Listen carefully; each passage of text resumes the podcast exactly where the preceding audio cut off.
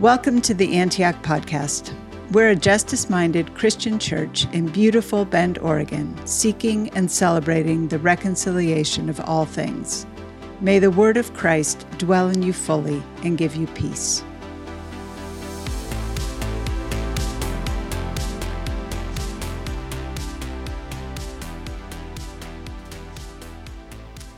The scripture readings today are from the Gospel of Matthew, chapter 28, verses 18 through 20, and the book of 2 Corinthians, chapter 5, verses 17 through 20.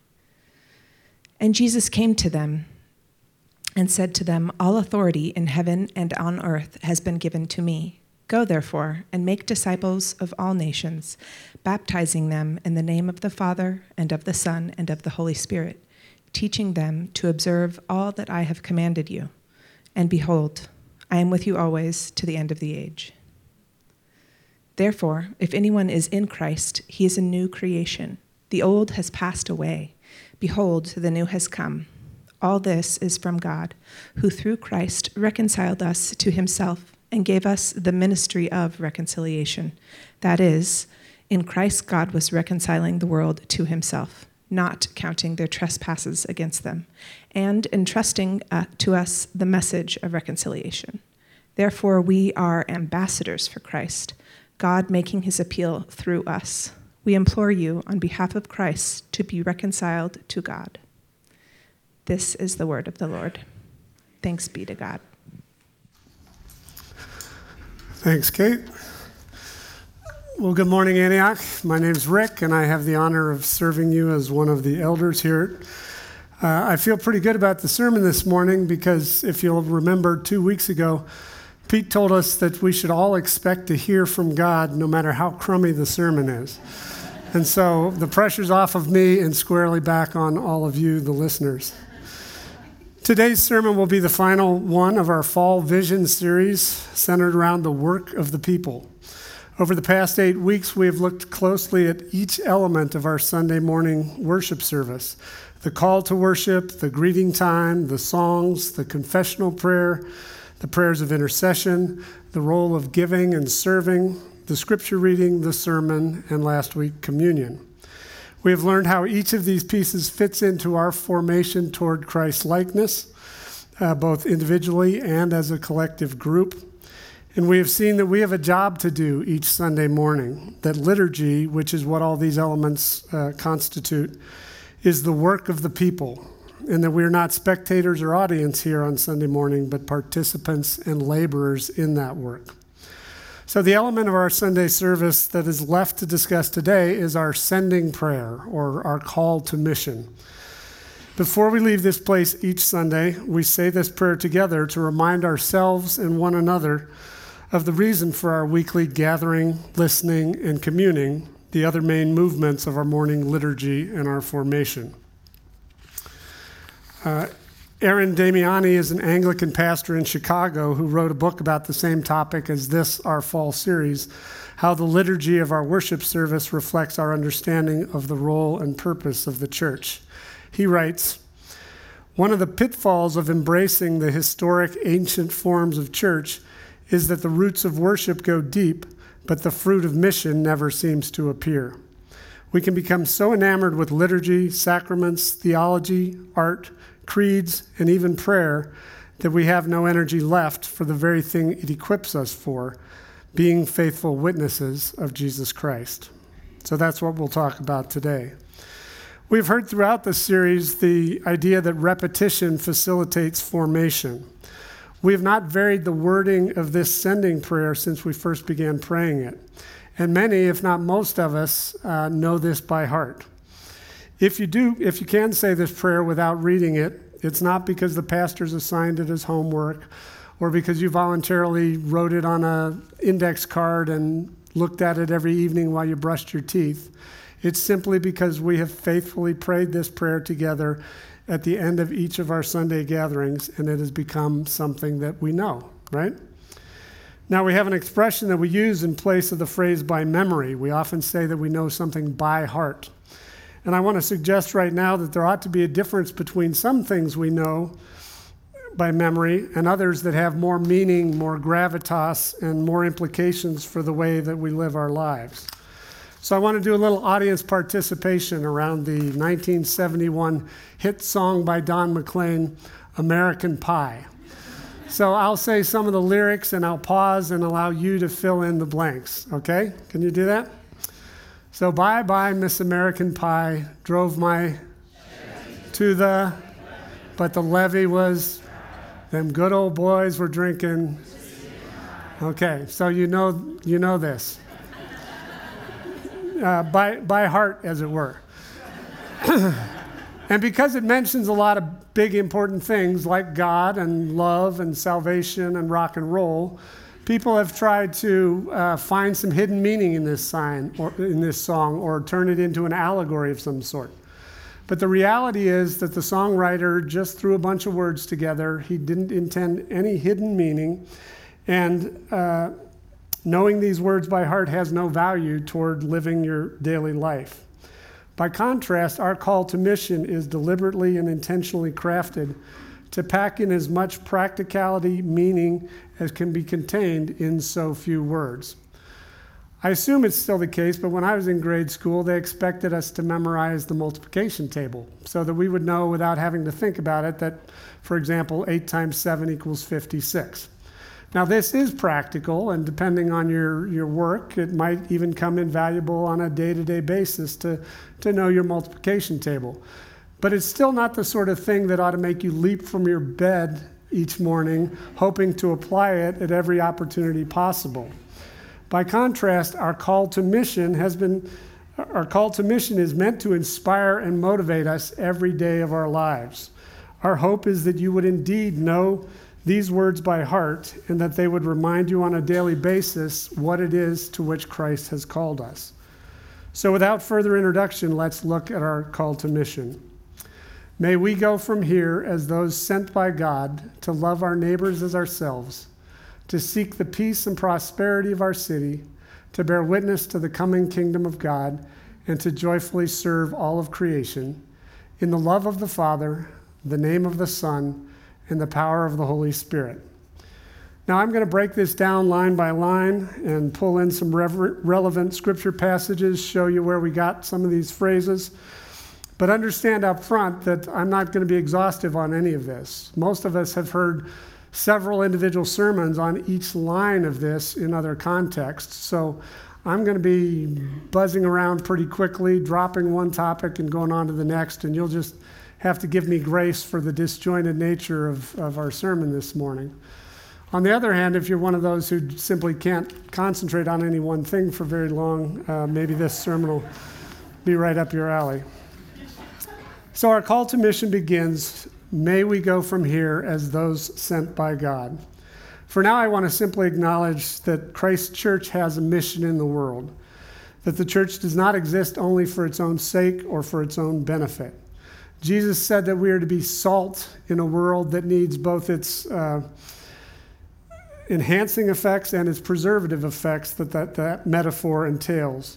He said that we are to be light in an otherwise dark world. And it was Jesus himself who most clearly gave to his followers a call to mission, and it's something he did several times. So, over the summer, as we followed the lectionary readings from the Gospel of Luke, we saw that Jesus sent out the 12 disciples and that later he sent out the larger group of 72 disciples. In each case, charging them to both verbally proclaim the good news of God's forgiveness and the inauguration of Christ's kingdom, and to visually demonstrate God's compassion, forgiveness, and inbreaking kingdom by healing, absolving sinners, driving out evil, restoring and bringing to life people and communities. But Jesus' most famous call to mission came after he had risen from the dead, when he delivered what has come to be called the Great Commission.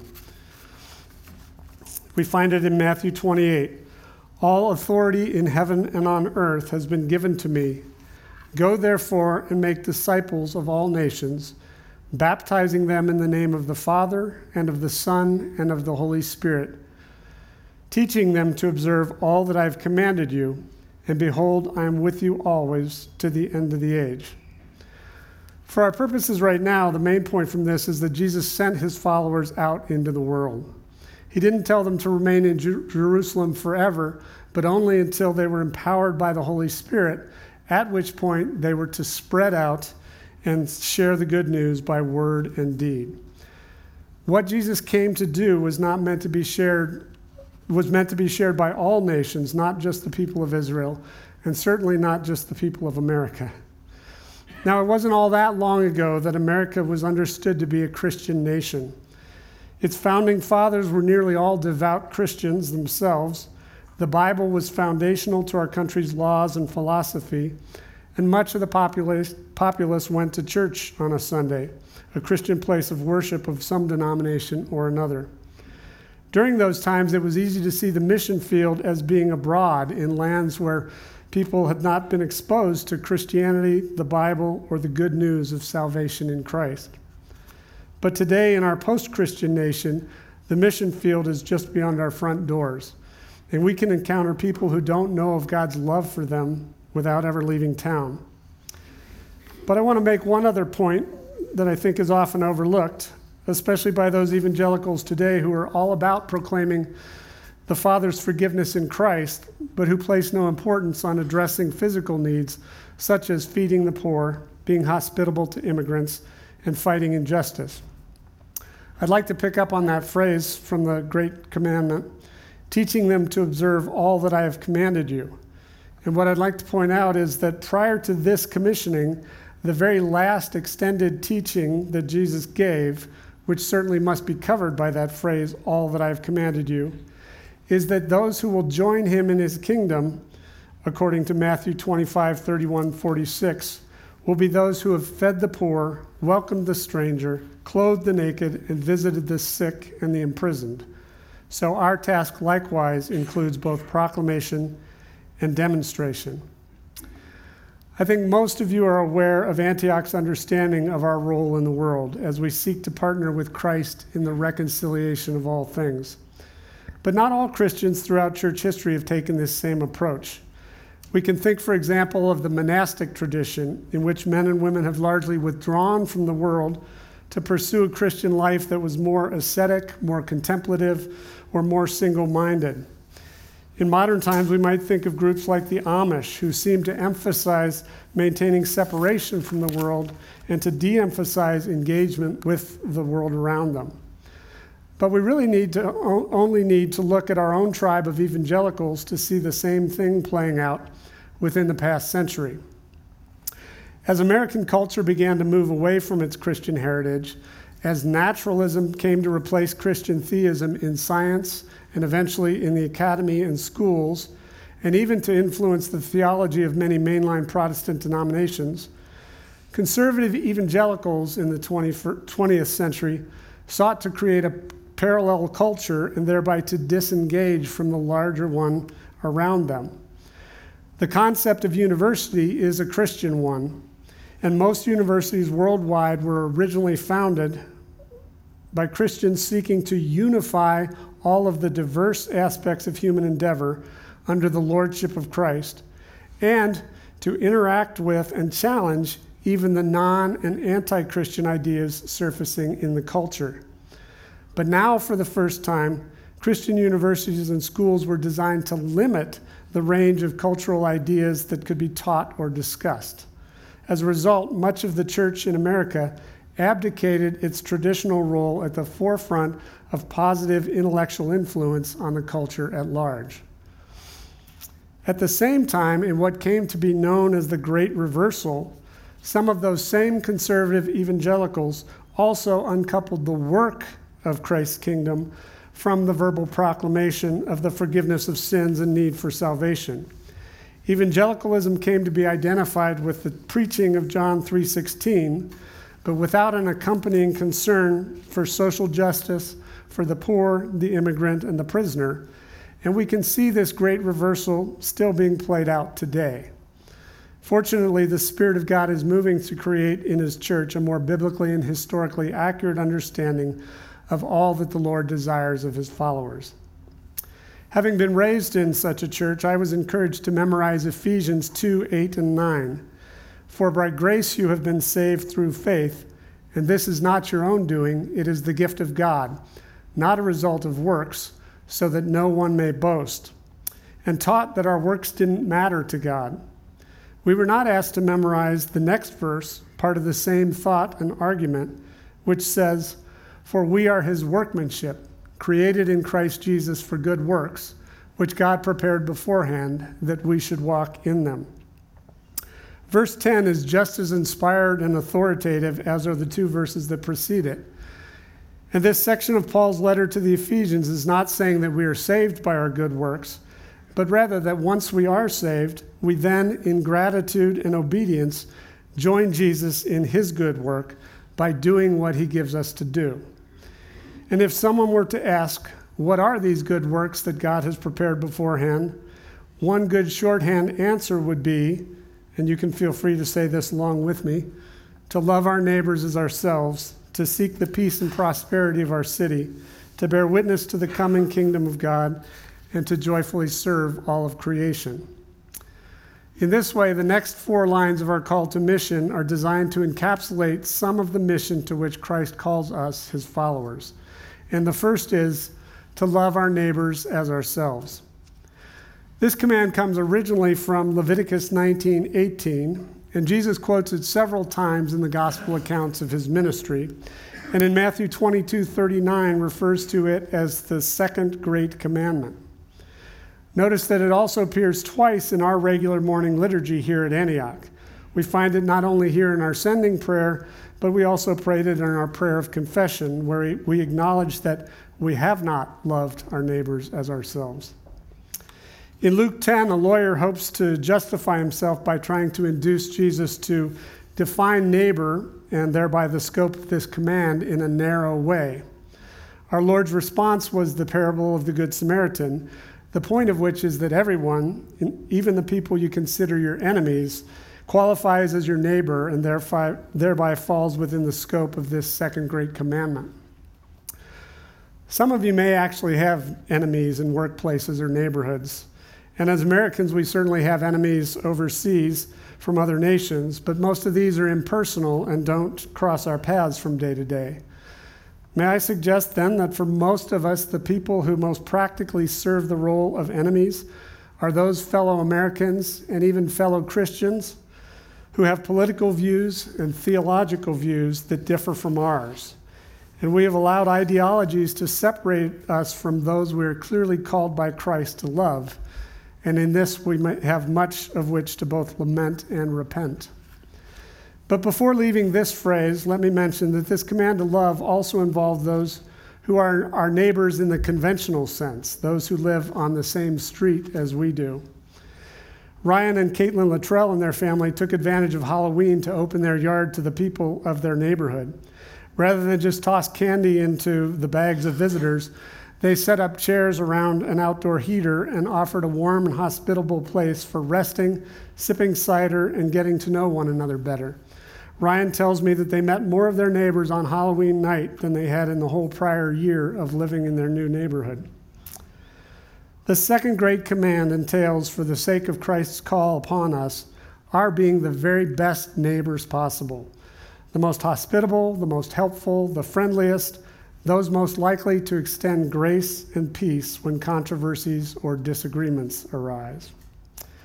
The next part of our call to mission is to seek the peace and prosperity of our city. This phrase comes from Jeremiah 29 and was part of a word through that prophet to the people, people of Judah who were in exile in Babylon. In the surrounding verses, the Lord assures them that He hasn't abandoned them and that their grandchildren would eventually return home to Jerusalem. But the message to the exiled people themselves was build houses and live in them, plant gardens and eat their produce, take wives and have sons and daughters. Take wives for your sons and give your daughters in marriage, that they may bear sons and daughters, multiply there and do not decrease. But seek the peace and prosperity of the city where I have sent you into exile, and pray to the Lord on its behalf, for in its welfare you will find your welfare. Again, I've heard entire sermons on this passage, But the most memorable was one delivered by Jonathan Brooks when he came to Antioch a few years ago. Jonathan grew up on the south side, and you don't need to have been there because Jim Croce told us all in song that the south side of Chicago is the baddest part of town. Uh, but Jonathan was a survivor and one of the fortunate ones to get away from those hard neighborhoods, to go to college and eventually seminary, and to make a better life for himself and his family. When the Lord called him back to pastor a church in that rough area, he agreed on the assumption that he could live in the suburbs and commute to the church. But it became clear to him that God was calling him to become part of that community and make it his own. And so, this particular passage from Jeremiah served both as a directive from the Lord to Jonathan and as a guidebook for how to uh, take up that charge. Jonathan shared that the passage about planting gardens, gardens had relevance to his adoptive community because fresh produce is hard to come by in the disadvantaged neighborhoods of our major cities. Such places are not strategical priorities for market of choice, Whole Foods, and such. And so Jonathan and his pastoral staff had to work to convince fresh produce providers to take a chance on his community. When he read the part about giving his daughters in marriage to local guys, it made Jonathan realize that his church needed to invest in a major way in the raising and education of the hoodlums he saw hanging out on the neighborhood streets. And though this passage was written to a particular people in a specific context that we don't share, it has parallels to our situation and things to teach us. We aren't awaiting our own return to the promised land, we're waiting for the rightful king to return here at which time he will finally and forever put all things to right. But in the meantime, we are to be living in the time and places in which the Lord has placed us, and we are to be a blessing to all those people, animals, plants, buildings, organizations, governments, and all that make up those communities. Here would be a good opportunity to reiterate a point that is easy for me, easier for me to preach than it is for our pastors.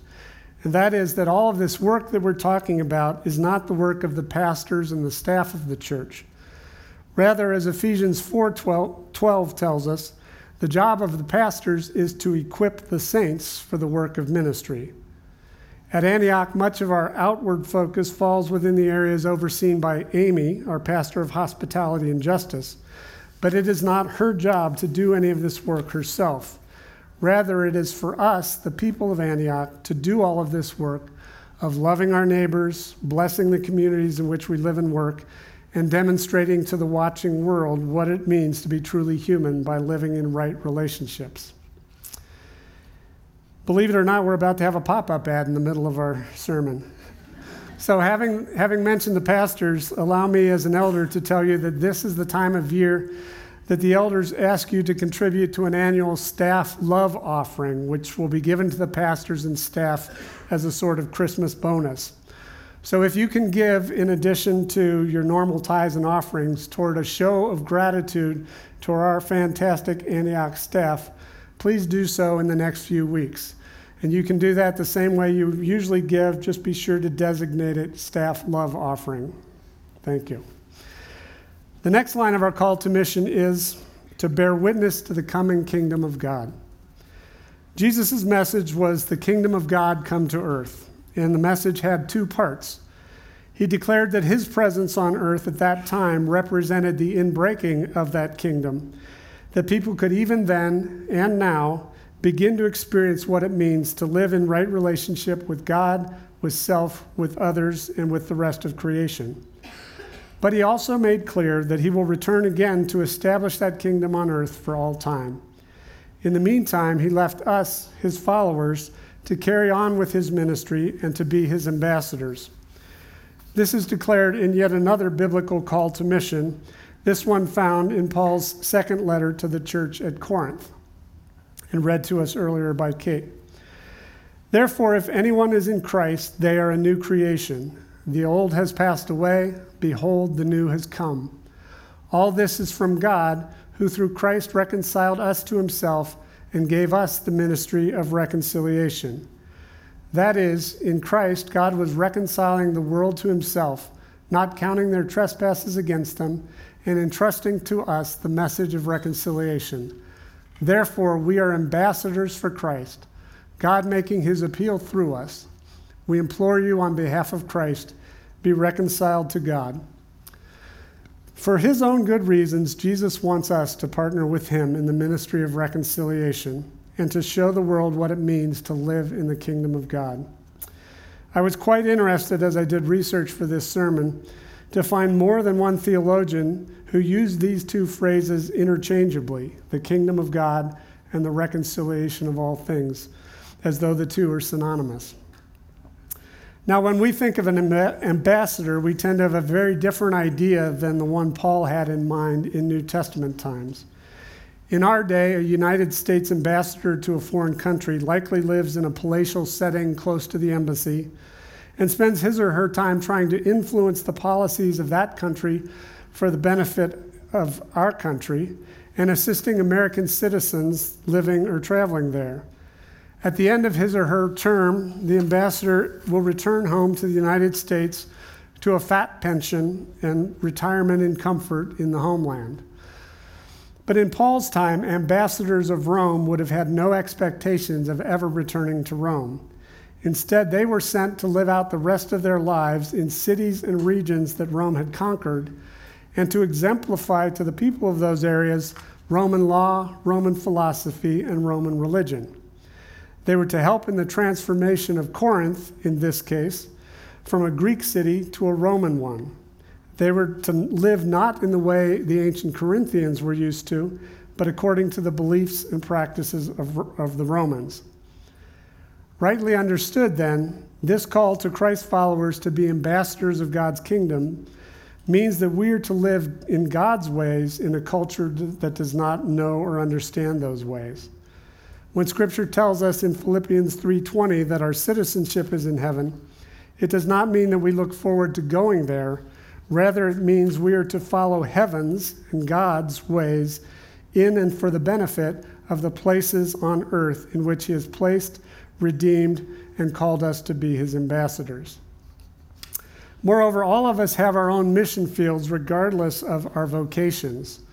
In church history, it has been popular to glorify certain callings, including those of pastors, priests, and other clerics and to diminish the importance of those engaged in other, less spiritual work. This stems from a false Gnostic dualism that was repudiated by the Protestant reformers, who rightly understood that whatever work it is to which the Lord has called us is of eternal value. Our youngest daughter, Willow, taught ballet and jazz for years at the modest little dance studio in Madras. None of the girls she taught is likely to go on to have a career as a dancer, but every single one of them experienced the love of Christ through having found themselves in Willow's presence for that part of their lives. And so here's another pop up ad. You can see Willow dancing along with, along with fellow Antiochers uh, Katie James and Isaac Witham at the Central Oregon School of Ballet's annual performance of The Nutcracker uh, a Central Oregon Christmas season tradition, and that'll be right across the street at the Bend High School Auditorium on the 2nd, 3rd, and 4th of December. And before we move on to the next line of our call to mission, let me share a quote from uh, philosophy professor James Smith. The church is called to be the church to and for the world, not in order to save it or conquer it or even transform it, but to serve it by showing what redeemed human community and culture look like, as modeled by the one whose cultural work led him to the cross. Now, I really like this quote, and I would love to unpack the important truths that it contains, but instead I'm going to take issue with the one phrase with which I disagree, because I believe that we are indeed called to transform the world. God's purpose, after all, is the reconciliation of all things and he has given to us the ministry of reconciliation. To be sure, there is a not yet aspect to that reconciliation, and the task won't be finished until he returns to complete it. But that truth in no way diminishes the task he has given us or the expectation of our performing it. I think most of us are rightly daunted and overwhelmed by the idea that we in the church could actually succeed in transforming our world. But rather than focus on the problems and politics of our own peculiar time, we need to look at history to see the great transforming work of which the church inspired by God's Holy Spirit, has already been capable. And let me go all the way back to the point of the crucifixion. What we find there is a ragtag band of uneducated Jewish fisher boys and young women, followers of a one time stonemason, now dead while a homeless man, all of them members of a minor nation, conquered and occupied by the mightiest empire that has, the world has ever known. But the Roman Empire is long gone, and it is that ragtag band and its descendants who have spread throughout the world with the message of the new kingdom. And everywhere they've gone, these Christians, as they came to be called, promoted literacy, established schools and universities, built and staffed hospitals, orphanages, and leper asylum, and cared for people body and soul. Eventually, it was Christians who founded modern science and democracies. And most of the good about culture and civilization that we take for granted today traces not to Roman or Greek culture or any other pagan, atheist, or even secular humanist belief systems, but to Christ and his church. There have been hiccups along the way, and times when that which was not of God's kingdom was done in the name of Christ. Nonetheless, the church truly has transformed the world, and not through wars or politics, but through loving their neighbors as themselves, seeking the peace and prosperity of the places to which their Lord sent them, and bearing witness to the coming kingdom of God. The next line of our call to mission is, and to joyfully serve all of creation. If you've been listening at Antioch for any time at all, or even just this morning, you will know that our slogan, our brief summary of the scope of God's purposes in the world, is the reconciliation of all things. This phrase is taken from Colossians 1:20 and makes it very, which makes it very clear that God's redemptive work has in view all of his creation. Coupled with the 2 Corinthians 5 passage that we just looked at, we understand that we are to be faithful servants of that creation. What I want to explain very briefly at this point is that our service to creation has been absolutely central to God's plans all along. In the creation narrative of Genesis 1, at the point at which God creates human, humanity, it is made clear that this one species, uniquely made in God's own image, was intended to rule over creation with him. The dominion mandate, in which God places human beings in the role of leadership over creation, is found in the very same passage, Genesis 1 27 28, in which we are told that we, re- we are created with the imago Dei. That is, whatever else the image of God in us means, a significant part of its purpose is that we would treat the rest of creation in the same way as God Himself does lovingly, sacrificially, ensure, ensuring its flourishing. In theological circles, this is known as the vocational understanding of the imago Dei in humanity. Then in Genesis 2:15 we read that the Lord God took the man and put him in the garden of Eden to cultivate and keep it. The Hebrew words translated here cultivate and keep and in other versions work and take care of are elsewhere in the Old Testament translated serve and protect as in reference to the priest with regard to the holy of holies. The inference is that Adam's role in the garden and our role in creation likewise involves serving and protecting it because all of God's very good creation is likewise sacred space. In the book of Revelation, the story of creation and redemption comes full circle. Christ will return to establish his rule over creation, and he will voluntarily share that rule with his redeemed people. We learn this from Revelation 22 5 in the last chapter of our Bibles, and from Revelation 5:10, both of which say that the redeemed people of Christ are destined to reign with him in the new kingdom. This theme is also found in various other New Testament passages as well as in the Old Testament book of Daniel.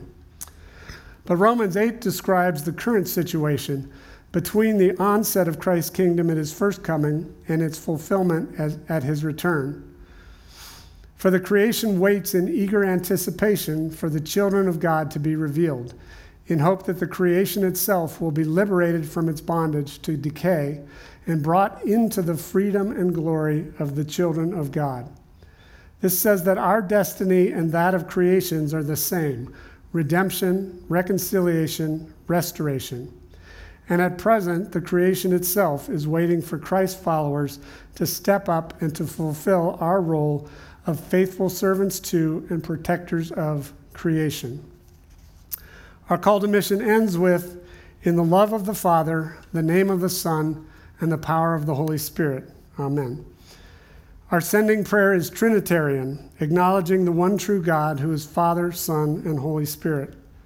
Of course, this phrase can be found throughout the New Testament, but it's also included in the Great Commission at which we've already looked. It's also found in the historical creeds that have been shared by believers throughout the history of the church. There's still a great mystery in the Trinity, and when trying to distinguish among the three persons of the Godhead, it is easy to run oneself into heresy. The best way to avoid this when making a positive claim about one person of the Trinity is to neither state nor imply the opposite about the others. And so we can affirm that it is the Father's love that motivates us, as John 3:16 tells us. Further, we are on mission through the authority of Jesus. He begins the Great Commission with, All authority has been given to me, go therefore. Likewise, in John 20, 21, Jesus says, As the Father has sent me, even so I am sending you. And then it is the Holy Spirit that guides and empowers us. And this takes all of the pressure off of us. We do not, indeed, we cannot, accomplish any of this in our own wisdom, strength, and power. If the task seems overwhelming, be sure that it is the very same power that raised Jesus from the dead that will work in and through us to accomplish that to which the Father and Son have called us. Christopher Wright puts things into proper perspective for us when he writes that it is not the case that God has a mission for his church. Rather, God created his church for his eternal mission in the world. Jesus is surely reconciling all things to the Father and bringing about the completion of his kingdom on earth. And he has invited us to join him in that great work. Antioch Church, may we be a people who are willingly sent by God into the greatest mission imaginable, boldly empowered by the very same Spirit that raised our Lord from the dead. Amen.